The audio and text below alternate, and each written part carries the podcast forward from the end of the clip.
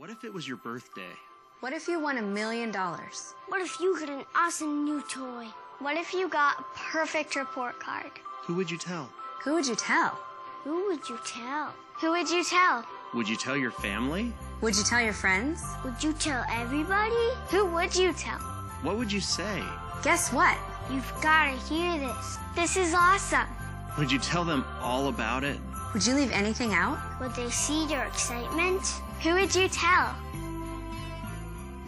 What if God gave us his son To love us To forgive us? To die for us. to be punished for us? instead of us. To save us. The greatest gift ever.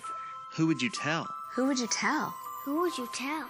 Who would you tell? Would you tell your family? Would you tell your friends? Would you tell everybody? Who would you tell? What would you say? Guess what? You've got to hear this. This is awesome. Would you tell them all about it? Would you leave anything out? Would they see your excitement? Who would you tell?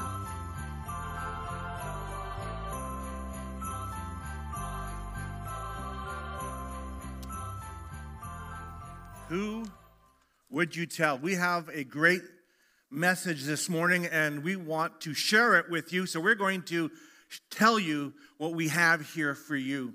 It is cold. Thank you for being here.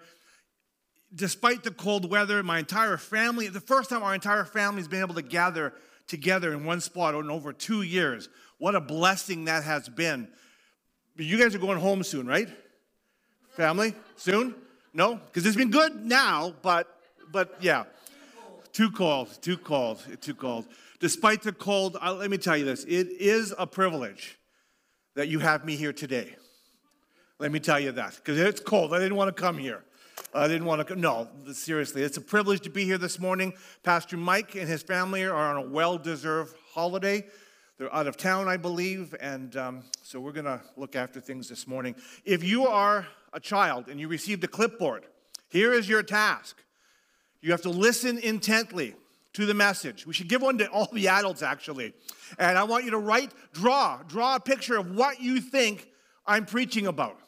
And they deliver it to Mrs. Sherry at the end of the service, and she has a, um, a reward, a prize, uh, whatever you want to call it, a bribe, and she'll give that to you when you return the pictures. And then we'll share the pictures um, next, next week, just so you can see your pictures up on the PowerPoint. Well, I'm going to tell you a story this morning. It's a story of four kings. It's not the story about the kings you think we might be talking about today on Boxing Day. This is a story of four kings who are all fighting for the same land, the same kingdom, for the same dominance in their region. If you, if you didn't know this was a biblical story, that it's actually found in our scriptures, you might mistakenly think I'm telling you the story of a TV movie or a, Hollywood blockbuster or a New York Times bestseller. It has political intrigue, great battle scenes, drama, betrayal, and ends in the dreaded cliffhanger. There are swords, there's floods, horses, evil, miraculous events. And it would truly make for a great TV show or Hollywood movie if Hollywood was ever brave enough to tell the true story. You know, interesting, while this story was written 550 BC, that's over 25,000, 2,500 years ago, it was quote unquote confirmed to be true by an archaeologist. In 1868, uh, a gentleman by the name of Frederick Klein discovered what is now known today as the Moabite stone in an area referred today as the Kingdom of Jordan. And now the king of Moab, Mesha, wrote down the historical account of what we have in our scriptures as 2 Kings chapter 3. Only it was the Moabite side of the story written on the Moabite stone that was found. Today we're going to retell that story, but we're going to tell the story from God's perspective, not from King Mesha's perspective that was written on that stone that was discovered in 1868. So there are four main players in our story. You got the king of the north, call that Israel. We got the king of the south, which is Judah. We got the king of the southeast, which was Edom, and the king of the east, which was Moab. No one liked each other very much. Now, at one time, these four, king, these four kingdoms, if you can show the map, um, were united alongside other lands and was known as the United Kingdom of Israel. They were the promised land flowing with milk and honey that we read about in our scriptures. And slowly over time, due to evil kings, political maneuverings, and acts of aggression, the United Kingdom of Israel broke apart. And so we have Moab in the east. They were the descendants of Lot's children, who we're told in Genesis 19 were born of incest. Lot, remember, was Abraham's nephew. Now, for a bit of perspective, Ruth was a Moabite, so she would have come from this land. And Moses died and was buried in Moab. Then we have the kingdom of Edom. Edom is in the southeast there. They were descendants of Esau, the son of Isaac, who sold his birthright for a bowl of stew to his brother Jacob. And then Jacob forcibly removed Esau, his brother, from the lands of Judah, and he became an enemy of Judah until they were wiped off the map and all its peoples killed. That's the kingdom of Edom. Now, in the north, we have the kingdom of Israel. They were the descendants of Joseph.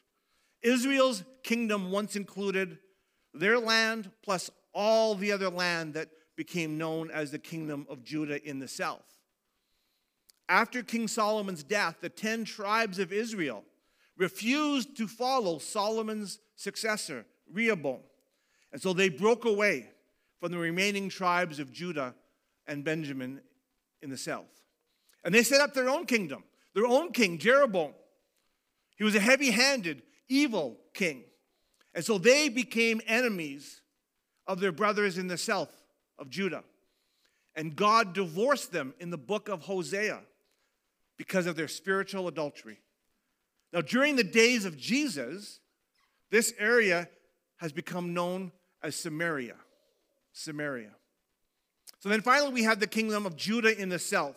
They were the descendants of Jacob, that, that brother who tempted Esau, his other brother, with a bowl of stew. He stole the birthright from his brother, from Isaac's first son, Esau. Now, despite their uneven history in Judah, they did stay faithful to the line of David and were known as the people of God. And Jesus came from the kingdom of Judah. So all four of those kingdoms disliked one another, and they had good reason to. However, they were all descendants from the same man. They were a family. They were descended from Abraham. And Abraham was given an unconditional promise, a, a covenant with God. And it said this it said, I will make you into a great nation. This is God speaking to Abraham. I will make you into a great nation. I will make your name great. Just look up in the heavens, count the stars. So shall your offspring be. To your descendants, I give this land.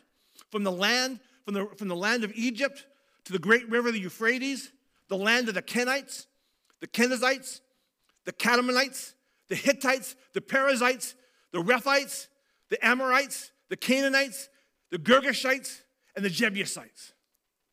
So these four kingdoms in our scripture today were all a part of that promise that God gave to Abraham. All those people were included in that promise. They were also part of a second promise that God made. It's a promise that God made to Moses. It's another promise, but this was a conditional promise. Abraham's promise was unconditional. No matter what happened to them, no matter what they did, they were still a part of that promise. But the promise God made to Moses was conditional, it was based on a quid pro quo. Exodus 19:5. Now if you obey me, oops. Now if you obey me fully and keep my command, then out of all nations you will be my treasured possession. Although the whole earth is mine, says God, you will be for me a kingdom of priests and holy nation. That promise was also given to everyone under the Abrahamic promise, but it was conditional. It was conditioned on the fact that they had to be what? Obedient and keep the covenant. So if God's people obeyed, kept his commandments, God would protect them. And they would become a holy nation. And that would have been a large, a large nation. But sadly, only Judah in the south kept up their end of the covenant, the promise. Even though they were hot and cold spiritually throughout their history, they would eventually return to God and seek forgiveness and offer up repentance. Interestingly, God later in Scripture chooses to renew this covenant with his people of all places in the kingdom of Moab. It takes place in Deuteronomy 29. I say it's interesting because in our story today, Moab is that evil kingdom that forces together three other enemies to come together as one to fight against Moab's wickedness and their evil ways. And that's where our story begins. It begins in Second Kings in the Old Testament. Second Kings chapter 3, verses 1 to 3 says this Joram, son of Ahab, became king of Israel in Samaria in the 18th year of Jehoshaphat, king of Judah, and he reigned 12 years. He did evil in the eyes of the Lord, but, but not as his father and mother had done. He got rid of the sacred stone of Baal that his father had made. Nevertheless, he clung to the sins of Jeroboam, son of Nebat, which he had caused Israel to commit. He did not turn away from them. So, our first king enters the story. It's Joram, the king of Israel in the north. Joram came from a family that was far from beyond dysfunctional. His father Ahab was one of the worst kings the northern kingdom of Israel had ever knew.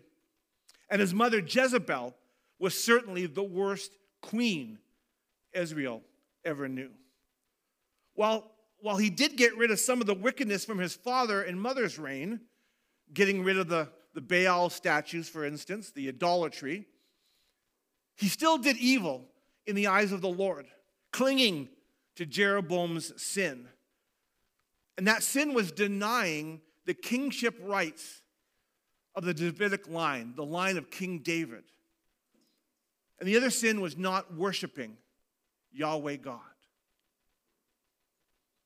2 Kings 3 4 and 5. Now, Mesha, king of Moab, was a sheep breeder, and he regularly paid the king of Israel 100,000 lambs and the wool of 100,000 rams.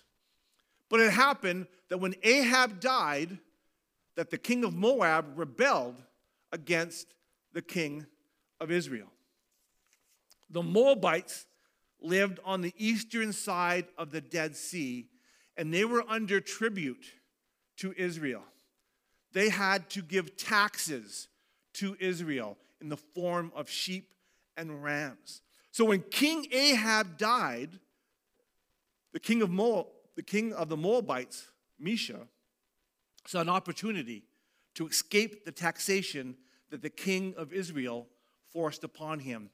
And you know what happens when you fail to pay your taxes. Which brings us to 2 Kings verses 6 and 8. So, King Joram went out of Samaria at that time and mustered all of Israel. Then he went and said to Jehoshaphat, king of Judah, saying, The king of Moab has rebelled against me. Will you go with me to fight against Moab? And he said, I will go up. I am as you are, my people as your people, my horses as your horses. And then he said, Which way shall we go up? And he answered, By way of the wilderness of Edom. Angered by the slap in the face by the Edomite king, Joram raised not only his nation's army, but asked his brethren in the south, King Jehoshaphat, king of Judah, for help. Now, now, lucky for Joram, Jehoshaphat in the south was a godly king who followed in the godly footsteps of his father Asa. Despite being long separated by a sort of civil war, Jehoshaphat was willing to come together to fight their common enemy. Perhaps because Jehoshaphat had more experience in battle, Joram asked for military advice. Which way should we go to attack Moab? And Jehoshaphat's answer was to go through the dry desert of the Edomites, who was an enemy to both Israel and Judah, the north and the south. But it was smart to attack Moab from the south through the desert of Edom because they wouldn't be expecting it. Because first, the south and the north